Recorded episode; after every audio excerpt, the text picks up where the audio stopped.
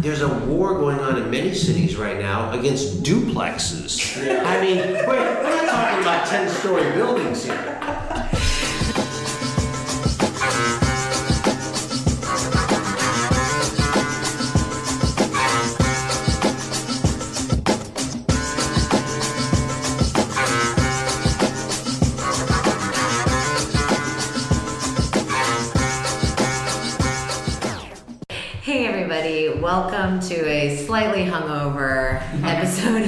Of Infill. Um, Laura Clark, Yimby Action, Sam Moss with Mission Housing. and special guest, Randy Shaw, Tenderloin Housing Company. Welcome. and also Beyond Ron. Beyond Prawn, thank you. So today is the I don't know. It's, it's because it's the second day that we have officially known that London Breed is our mayor. Yeah, today was her first press conference, right, as uh, official press conference as mayor-elect. And she was very pro housing. I didn't cry at all. there, were not, there were not tears of joy at all. I was sobbing in the back. It was great. um, so, Randy, give us your take. Well, I think this was a referendum on housing, this election, because really the candidates did not have a lot of differences between them, and the media pointed that out. And, and I think what really, during the campaign, the fact that there were the uh, supervisors decided to have a vote on whether or not to support SB 827, the Scott Wiener Transit Corridor Housing Bill. And it's interesting because Jane Kim, who's been very pro housing as a supervisor, I decided to use this issue to get West Side support, and she did a press conference denouncing the bill and saying if she's mayor, she would protect the West Side from apartments, basically.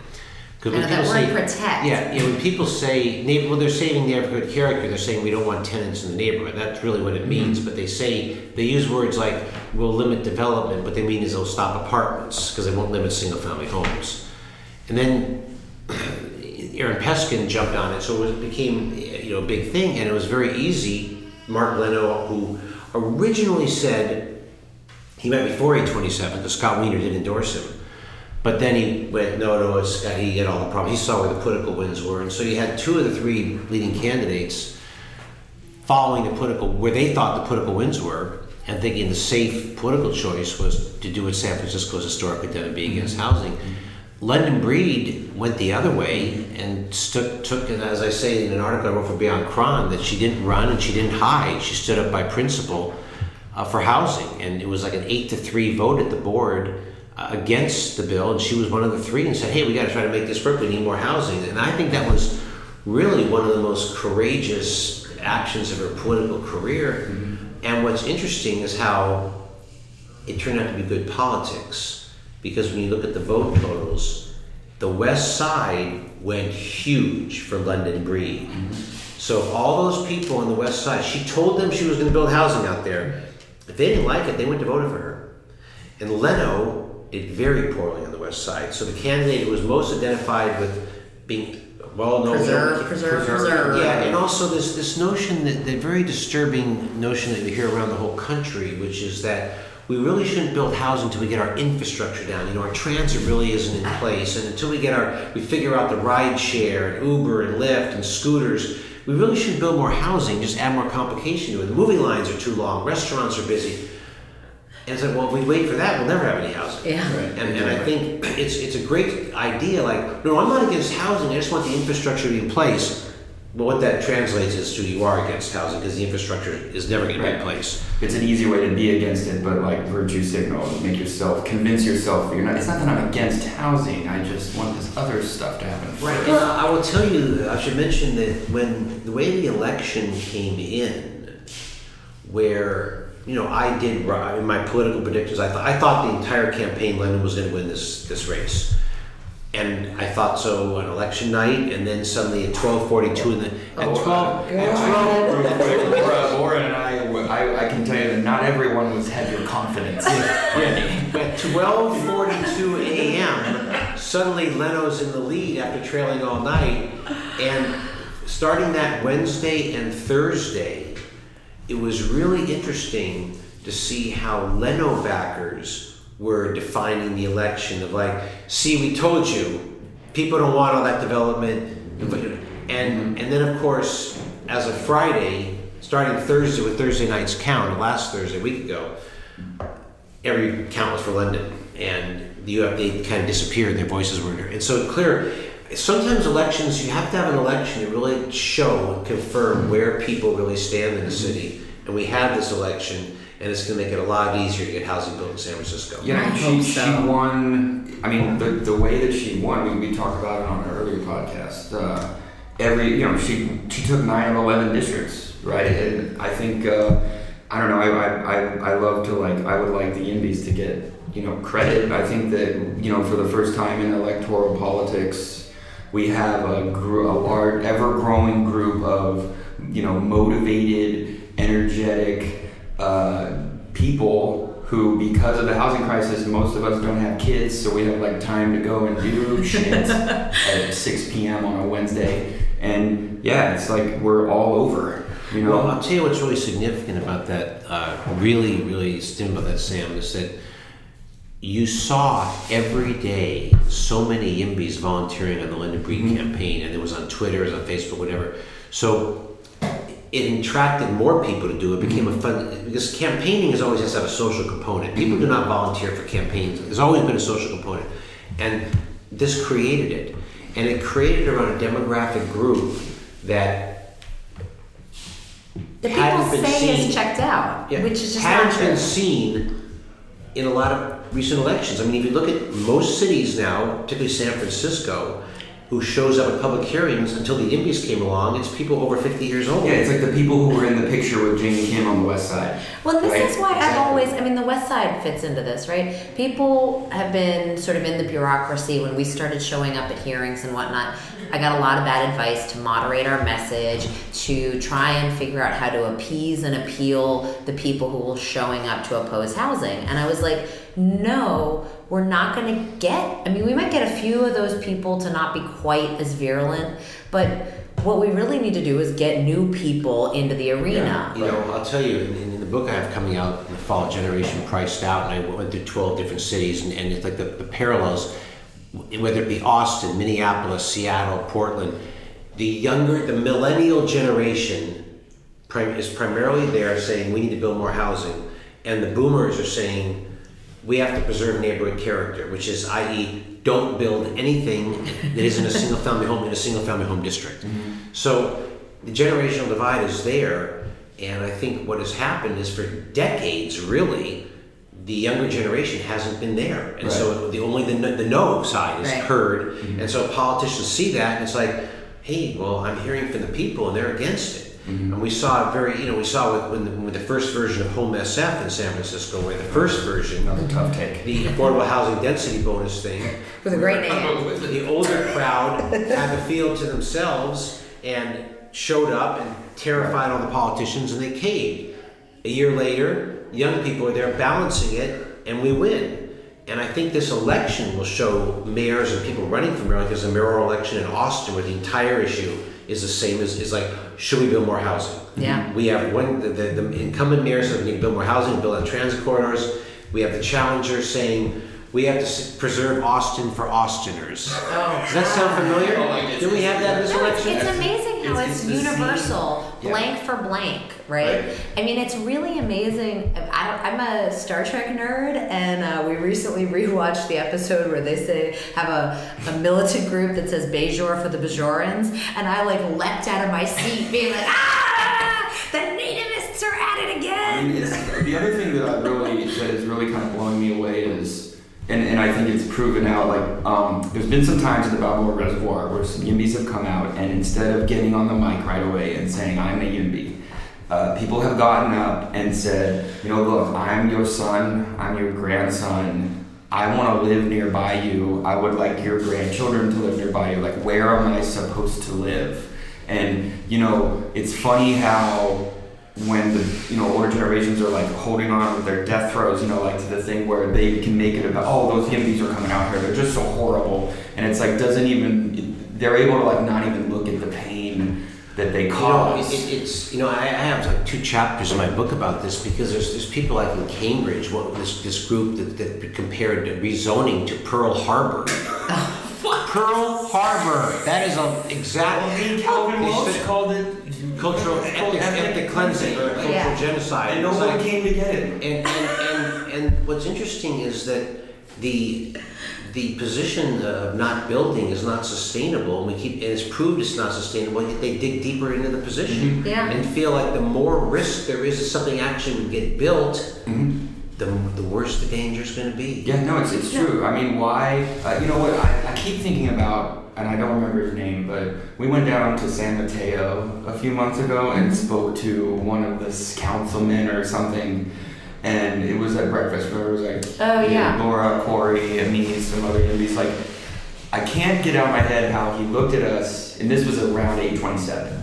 And he said, You know, you have to understand, I and my colleagues have never had a time when more people were yelling at us for housing than not. This is a new thing for all of us. We're not used to it. And like, he genuinely was trying to be like, Okay, I'll get there. But I hadn't really thought about how. People live in housing. And no, I mean it's like ridiculous. Yeah, yeah. I mean, it was kind of incredible. London, her language around this, and how it really evolved and strengthened through the campaign, which is something that I think you know often happens. You have to get your talking points in line. And so this morning, you know, she's talking about housing as people I grew up with, many of them aren't here anymore, and I mm-hmm. want the kids who are here to be able to live in this city, and therefore we need homes for them. Well, that's- and that kind of like broadening You know, opportunity I- is important. Of all the issues that London has gotten engaged in since becoming a supervisor, I, I would say the one she was most passionate about, did the most work on, was the neighborhood press preference. Mm-hmm. Right. Because Right. she saw that as the Right. exact issue you just Right. said. African Americans never get affordable housing in their neighborhoods. Right. Right, right. And and I think she she's very conscious of that. It's a big issue in Oakland. I mean, it's a mm-hmm. terrible problem in Oakland. that mm-hmm. People say oh, blacks keep leaving Oakland. What are we gonna do about it? Well, when you don't build, if any, if you have no inclusionary and you don't have affordable housing, then they're not gonna be able to afford it. Right. I mean, it's pretty logical that when you do nothing, it actually doesn't solve the problem. Well, and there is this. I do think that another part of the neighborhood preference solves this, but the paperwork associated with getting into subsidized It's- affordable housing is monstrous. Yeah. It's, Yes. it's an inhuman Yeah, thing to do I, I will people. say to the mayor's office of housing's credit, well, I wish it wouldn't have taken ten years, uh, there is a new system called Dahlia that is finally electronic. You fill your information out once, you're on every wait list, but like you still, I mean, it's it's. It's, it's, it's borderline. I mean, yeah, you have to have like professionals at each affordable housing development who are who their job is just to like translate the bureaucracy. Well, a lot of people aren't aware when they hear about this bureaucracy. They think that it's the fault of the city or local bureaucracy. They don't realize that what happened starting in part of the Reagan Reagan administration in the '80s not only dramatically slashed affordable housing. Mm-hmm. They impose all these new paperwork requirements on Right. the grounds that, that we have to protect against fraud and we have to make sure our resources. It sounds good. Everyone says that's great. We really want to have more kind. Of, so they created these bureau- bureaucratic procedures, which then was funded by money that couldn't go for affordable housing. And so to this day, mm-hmm. HUD, in order to ensure, because HUD says so many scandals, Yeah. they have a mass amount of paperwork in all the programs, and it's really a problem. Yeah. No, I think it's ironic in this like left-right debate. It's like actually both people on the left and the right can create monstrously inhuman bureaucracies, and in fact, the right is very good at creating horrible, like you know, regressive bureaucracies. There's a famous line that when uh, Cisneros became Secretary of HUD under Bill Clinton in 1993, he walked in. He used to tell the story. He walked into the office and what, he saw all these stacks of paper. He goes, "We got to change that. Too many paper." Because he was a mayor of San Antonio. He knew how much was. By the time he was gone, we had double the size of his stacks. So okay, so back to San Francisco. Um, London won. That's really Oh, awesome. Um, everyone out there, please take a deep breath. Uh, if you're anything like me, you're exhausted. But you know, take a deep breath and I mean, I, I think we, we should, yeah, we should take a little bit of, of patting on our back, at least for existing in a way that was. Well, I think I think you know. I'll tell you what I think happens a lot in activism. I'm not going to mention any specifics, but I'll give you. But I mean, there was a ballot measure in this campaign where one group sort of funded it and other groups endorsed it, and and then I see after the election that all these groups taking credit for it, where groups that had, if they'd never even supported it, would have passed anyway. Mm-hmm.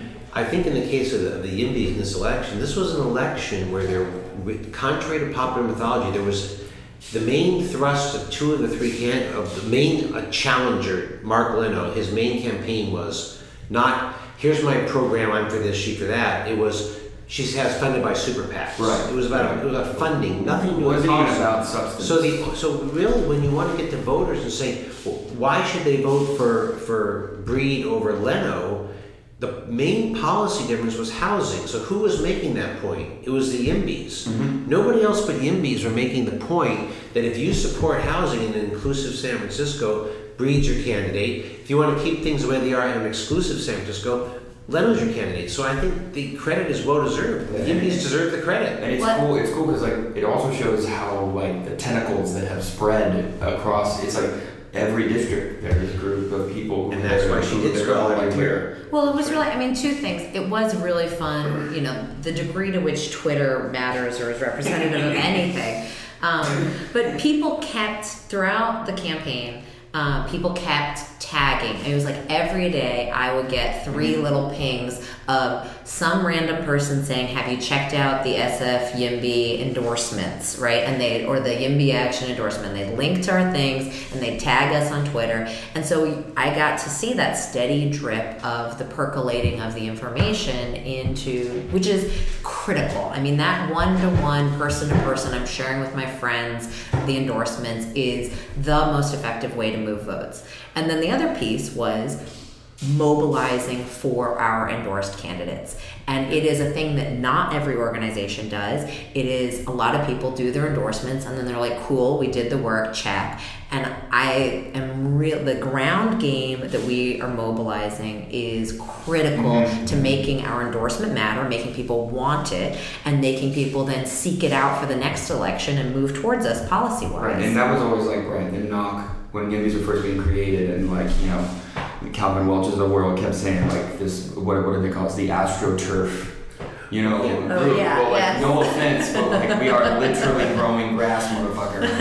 The irony of that is that, that the choo-choo groups are complete. Uh, The- the- where were they? Out, outside, Right. outside of CCDC, really, Uh-huh. uh, which has a separate CTA they use for their stuff.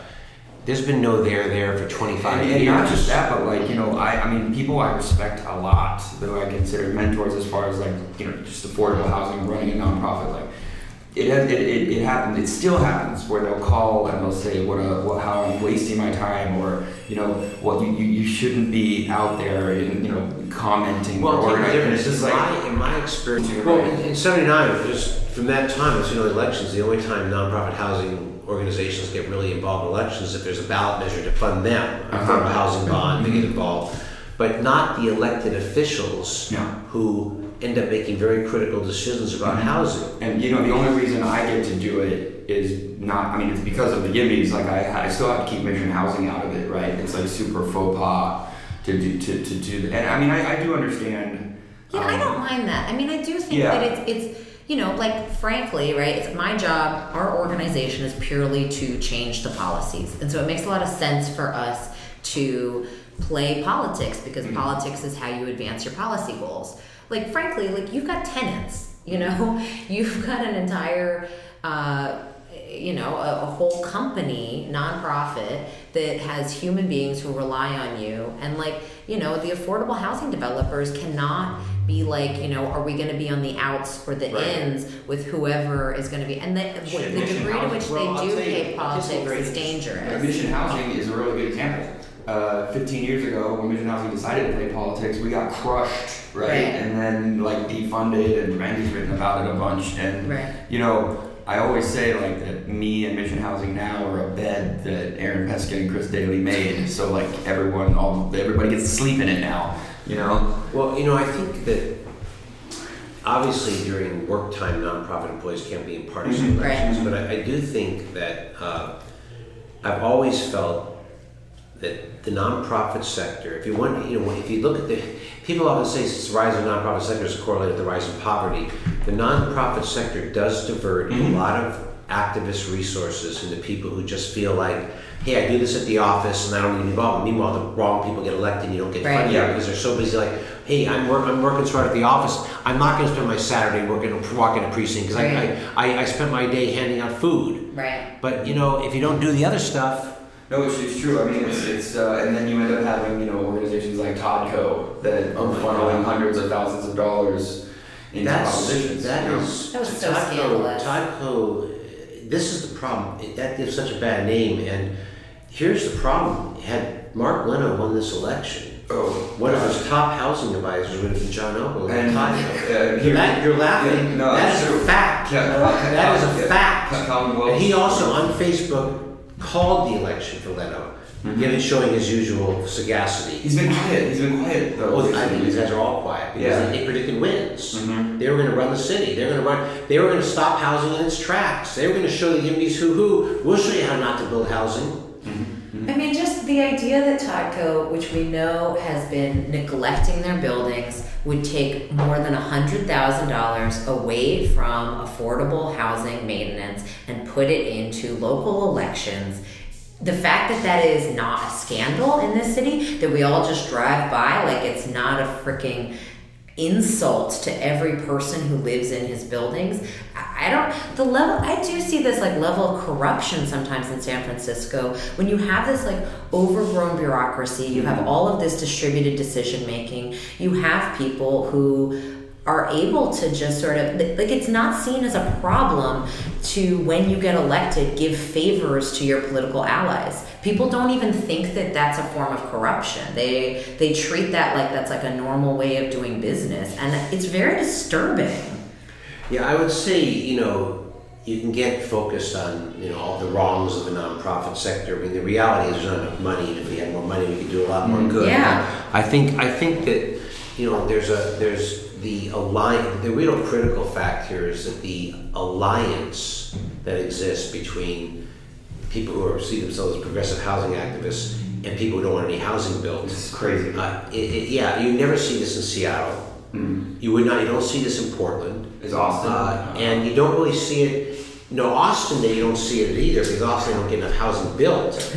But uh, it's really a problem in cities uh, where you don't see it in Minneapolis either, uh, where you have people who say we don't want how we, we, we were going to align with concerned homeowners. There's some issues often about groups who want more affordability and than, than Right. maybe, but but the notion that people are going to say no we don't want to be, we want to we agree with those neighbors we want it to be single family home only that is a San Francisco and LA somewhat really is San Francisco and Berkeley Yeah. I mean, didn't the are ten- worse than anywhere Okay, so we, we do have a progressive majority now, though, on the board. A capital P. Let- let's a talk- capital P let- progressive. Let's talk about that. Yeah. Because really, I've seen these articles, and we really need to redefine, as I've said, progressive. Because I've heard, Yeah. I know Agreed. I think I don't know. I mean, progressive- any, all any, any any grouping of progressive that includes Norman Yee, who opposes homeless services and opposes senior housing, he's not progressive.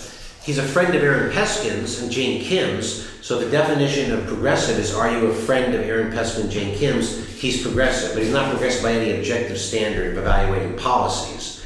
And I think that I don't see how opposing, you know, housing everywhere is progressive by any mm-hmm. standard. So, so really, this so-called six to five, what is it about? I mean, it became the relevance of these these characterizations.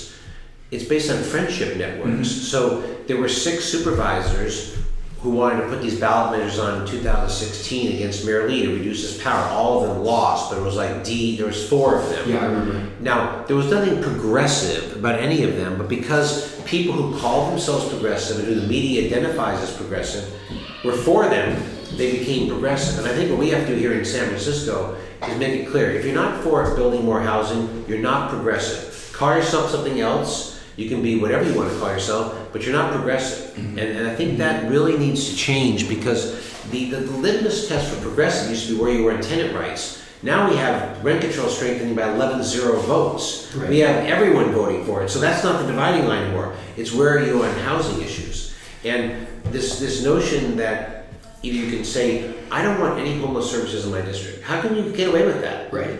And why do the colleagues of Norman Yee, the progressive colleagues, quote unquote, mm-hmm. why do they support that? Yeah, right. Well, like Why now- do uh, they submit this? Why do they say the, the biggest hypocrisy of the so-called progressives of San Francisco is the belief that all homeless service should only be in low-income neighborhoods. Mm-hmm. Therefore, exclusion, segregation, mm-hmm. and racial racial segregation. They because many people who are in shelters are non-white, and these neighborhoods don't want them.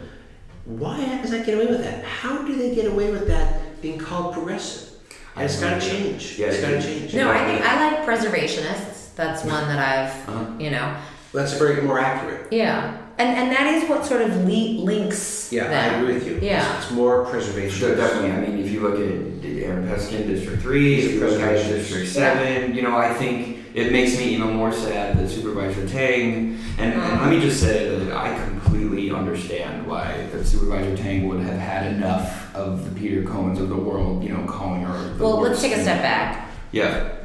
Supervisor in the news. in the news yesterday, Yes. quietly, Supervisor Tang announced that she was not going to seek re-election um, in 2019. Um, uh, she didn't file for re-election, which triggered a five-day extra past the deadline. And someone that used to work for her, I think.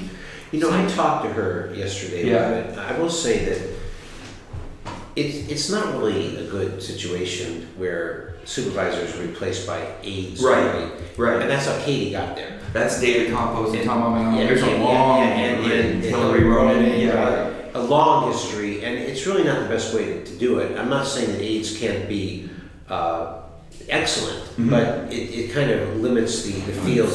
And and you know her reasons. I won't get into what her reasons are, and she wasn't really explicit. I have ideas what they were, but I think really the who gets to replace her is pretty irrelevant. Mm-hmm. I mean, truthfully, uh, what we have to do in the ne- in the next year with the mayor who's pro housing is make sure that we move forward to speed up action of the planning mm-hmm. department. Mm-hmm. To we were all excited when Home SF passed, but then we're not getting the projects that we need, so we have to deal with that. Right. So we need to take the laws we have, and make sure they're implemented more effectively, and get stuff actually built. Because right now, as you both know, maybe our listeners don't know, be, almost no projects are going forward. No, with we- high high level inclu- inclusionary rate. It's twenty Yeah. one Zero, percent. right, Yeah, so yeah. so so we're not going to have any more housing unless we get moving on it. Yeah. Yeah, I, I, I think you know we have you know we have an opportunity right to, to act quick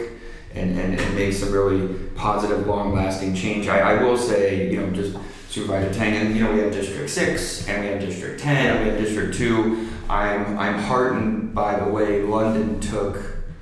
ev- you know all of those districts in the sense of I do believe that we have now proven to have the ground game in each district. You know, if we can this, Sam. Think of this. Sam. Let's say we could appoint the next supervisor in every all eleven districts. We just would pick them. We'd pick eleven YIMBYs.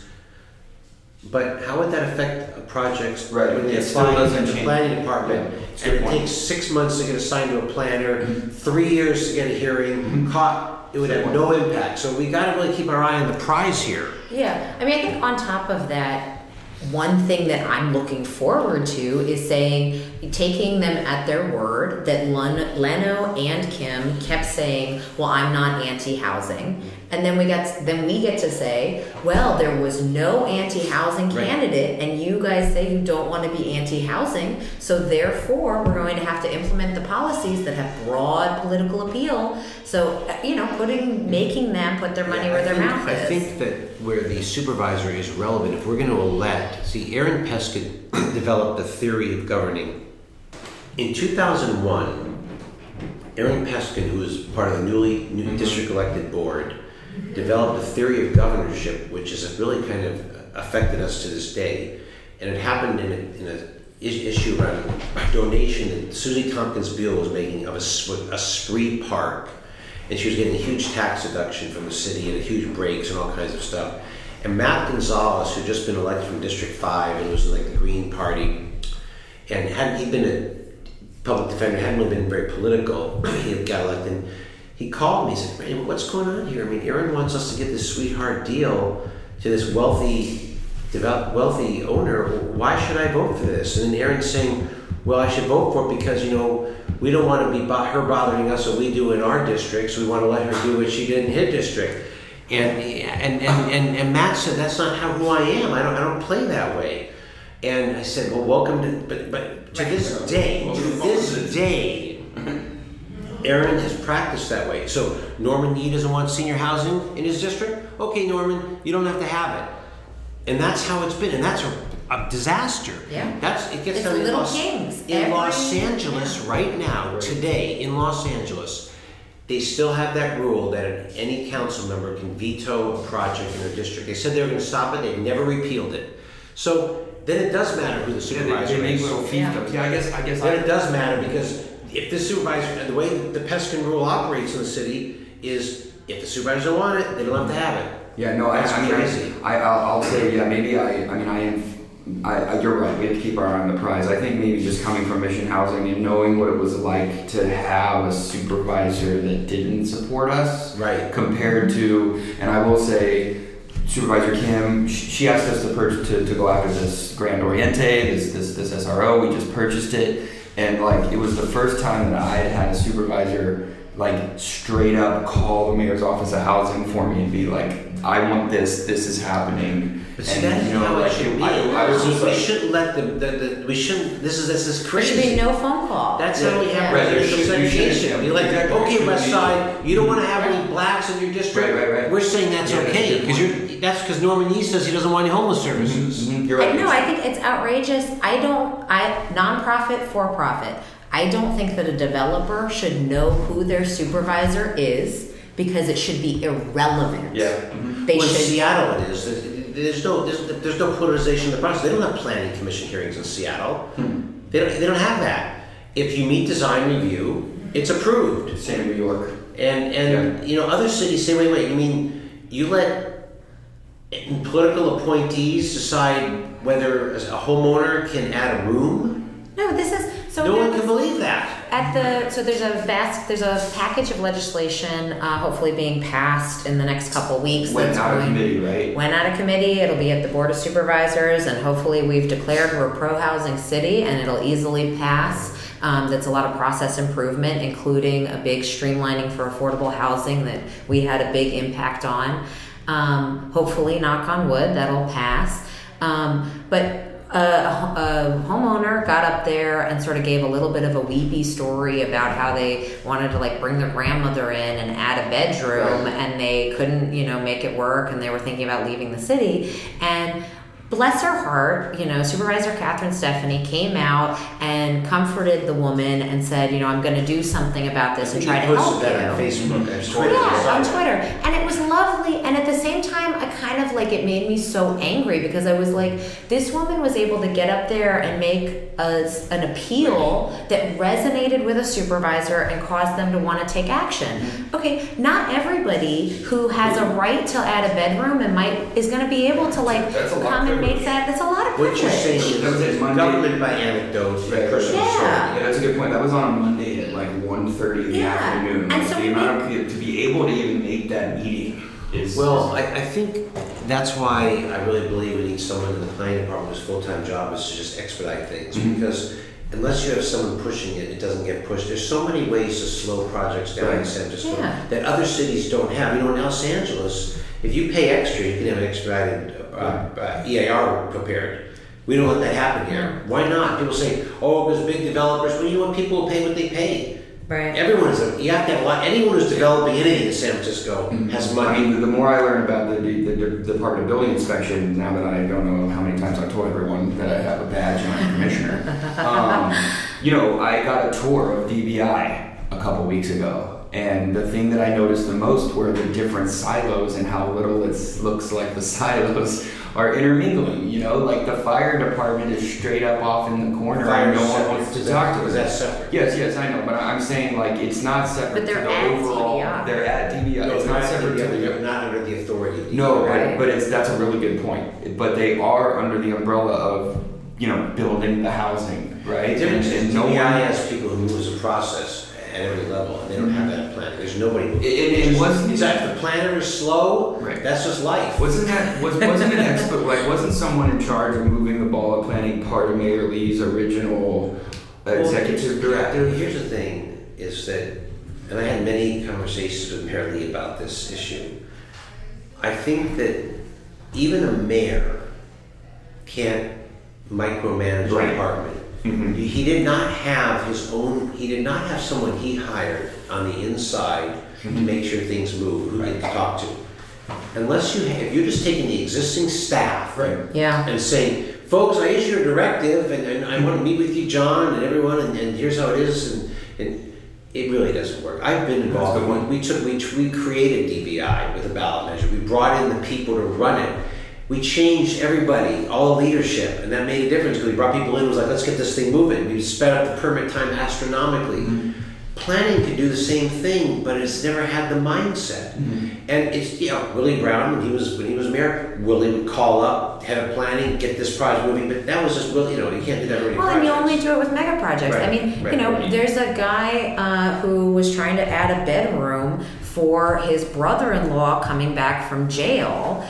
And is he gonna go to the planning department and say, my brother-in-law who's coming back from jail is the reason why this project should be expedited? You know, that's like not, Let, let me yeah. ask you this: Why is that if you if any any permit you take out any building permit, someone who has no connection, Right. they could live nowhere near you, they could not know you, they can hold it up for three months at the Board of Appeals. How And- is that allowed? and then you Shouldn't have to there be do some requirement, at least they live near them or something, have some proximity? I don't think so because I think that the live near them just makes it even more NIMBY prone. Like at least you can say this person. I don't know, Well, but the Shouldn't there whole be a thing. limit to the amount of work? If the permit's under X dollars, you don't have to have a repeal right? It's I never think- anything. I If think something that's is very zoning. I think that if, if we have decided as a society that it's zoning Consistent with compliant, zoning. then you should just get it. We shouldn't Yeah. have to have people do a public song and dance where they demonstrate that they are worthy of something that they are legally entitled to. And it, right. it creates exactly this right. whole systemic thing where people with a certain kind of lifestyle are able to demonstrate that they are emotionally worthy of being Plus, they have to bestowed with a lawyers. debt. Well, to hire lawyers. It also, it also creates the situation where you have quote unquote tenant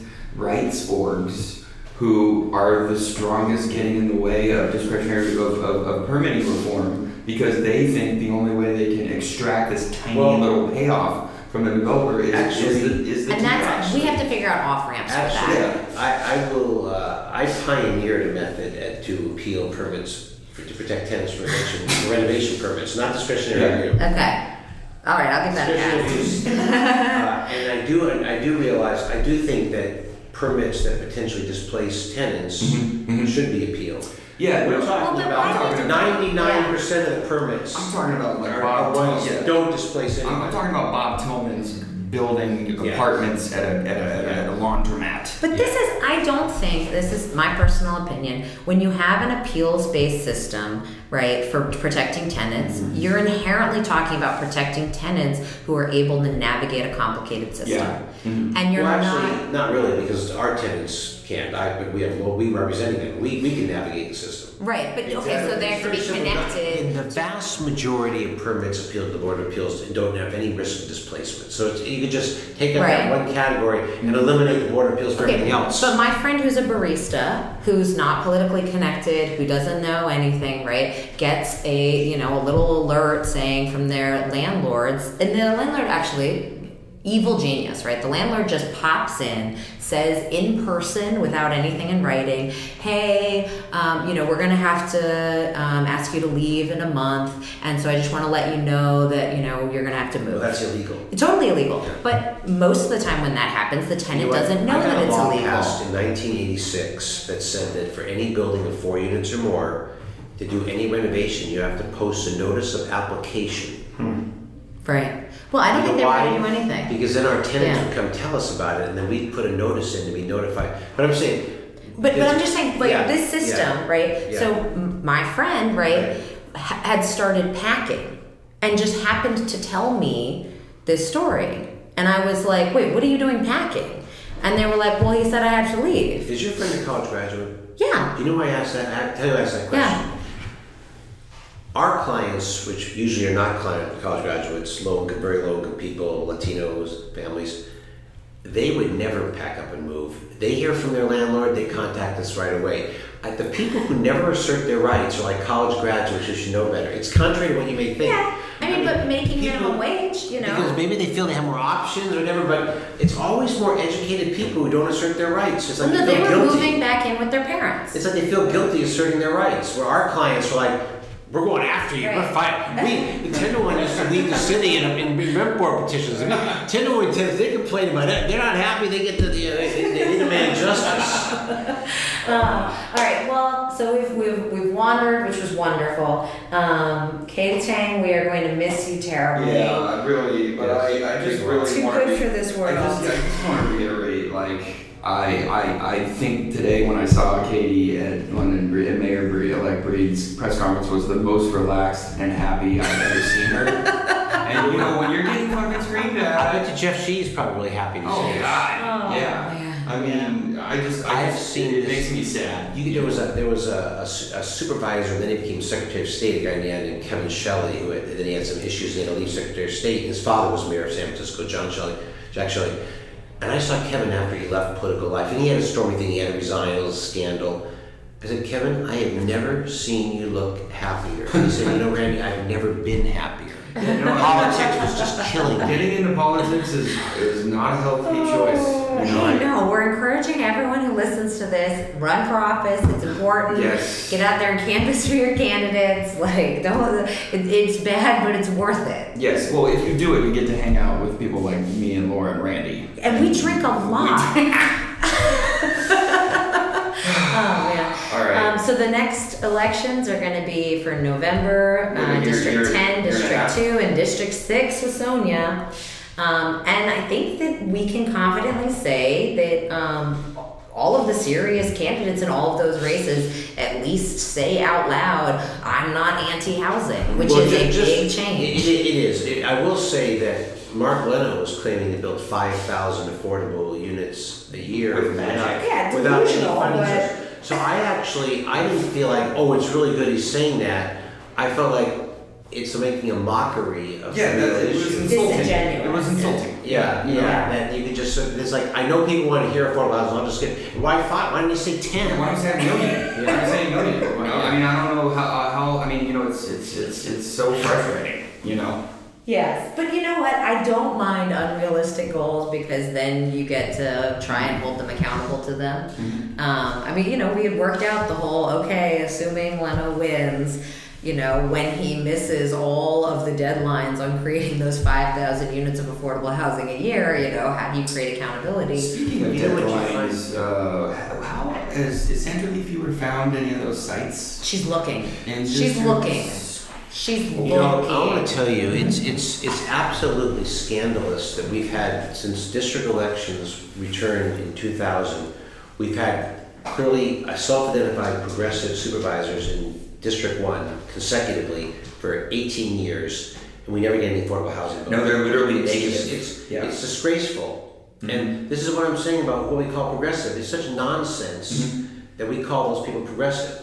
And I know there's been periods of time where there wasn't money and what, but come on, 18 No, years. no, it's no. like North Beach Our with industry- Aaron. He doesn't have any. There's no. There's no supportive housing in North Beach. No, and it doesn't make any sense to me that I actually feel like Hillary Ronen, Supervisor Ronen, clearly actually wants affordable housing to be built. I think she does. and yet, she what she's Not in, doing Bur- is not in Bernal. Not in Bernal. Not Maybe it could be in- a it It could could be be in the mission. It mission, can be in but so mission. instead of focusing on, she, she's trying to sort of say, why aren't we getting the housing built faster in the mission? But what she has more control over, if she was willing to, would be to say, what the heck are the other districts Right. doing? You're, they Yeah. don't want to. They don't. They're, they're their allies. Well, it's it's the whole thing about For what like, reason? Friends like these, who needs Yeah, enemies? I, I, well, because there's something they want. Like it's the it's the Esprit Park thing. You know, there's something Hillary won her district, and Norman votes with them on Prop D and N and F. You know, it's a trade-off. They get Norman votes with these guys on a lot of things they want, so they give them a pass on not building affordable housing and and the up. crisis just churns You know, on. and, yeah, Aaron's a really good. North, I live in North Beach. It's a really good example, and and they, this is a great organ. You know, North Beach Citizens is this amazing organization. Yeah. they take homeless people. Very and make small it, scale, Yeah. but like but well, uh, no, this is the thing. They take homeless people who are in North Beach, get them ready to move into an SRO. Like Mission, they're a big feeder to Mission Housing.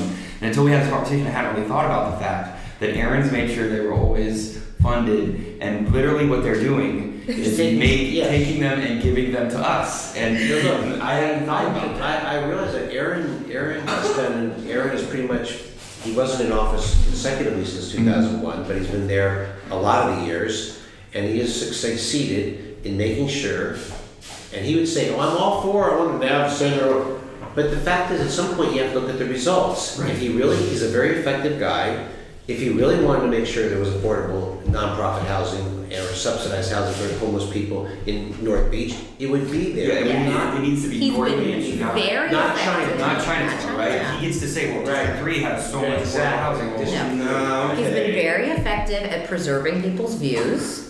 That he's Yeah, been yeah. very And- and I'll effective say at. something, Laura. I think the reason that that he was so he was the most adamant against 827 is because it stopped. It limited his personal power Uh-huh. to just stop Uh-huh. things from Right. getting built in his Mhm. neighborhood. Yeah. Mhm, mhm, Because the central subway was going to be cut right into it, and Well, Columbus is a, tra- is a transit corridor. right, right, right. Yeah. No, that's that's a really good point. Yeah, Yeah. I mean, yeah, it's, it's That Walgreens might have to become housing. One of those Heaven banks. Forbids. Could Yeah. be eight-story building. That'd be terrible. I'm all for it. Well, 88 Broadway, you know, if, if that cookie cutter developer wasn't uh, working on Pancake it, flipping. pancake flipping. I, I, I, I made this comment, I sent it at the board of supervisors about Aaron talking about trying to get rid of this mid-market tax credit. And I said, you know, Aaron spends all his, you know, he, the bourgeoisie of North Beach is considered some kind of bohemian thing. It's overwhelmingly white in North Beach. Oh, God, yeah. And it, it is a bourgeoisie. Yeah. And yet somehow that's considered progressive. Right, right. And yet, the folks who voted for London in District 10 aren't We're progressive. in the pocket of Calvin Broadway. Yeah, right.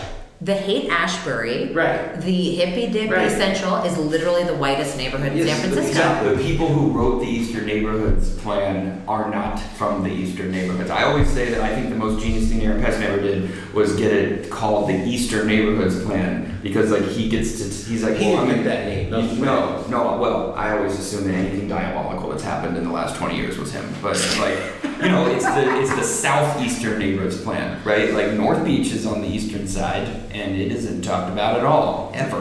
You know.